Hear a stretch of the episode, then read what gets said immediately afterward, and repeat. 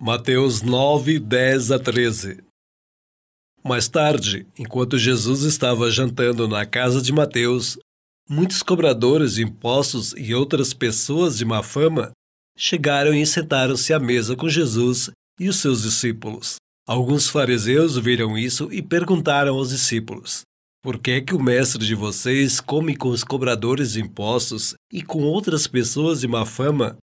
Jesus ouviu a pergunta e respondeu: os que têm saúde não precisam de médico, mas sim os doentes. Vão e procurem entender o que quer dizer esse trecho das Escrituras Sagradas. Eu quero que as pessoas sejam bondosas e não que me ofereçam sacrifícios de animais, porque eu vim para chamar os pecadores e não os bons.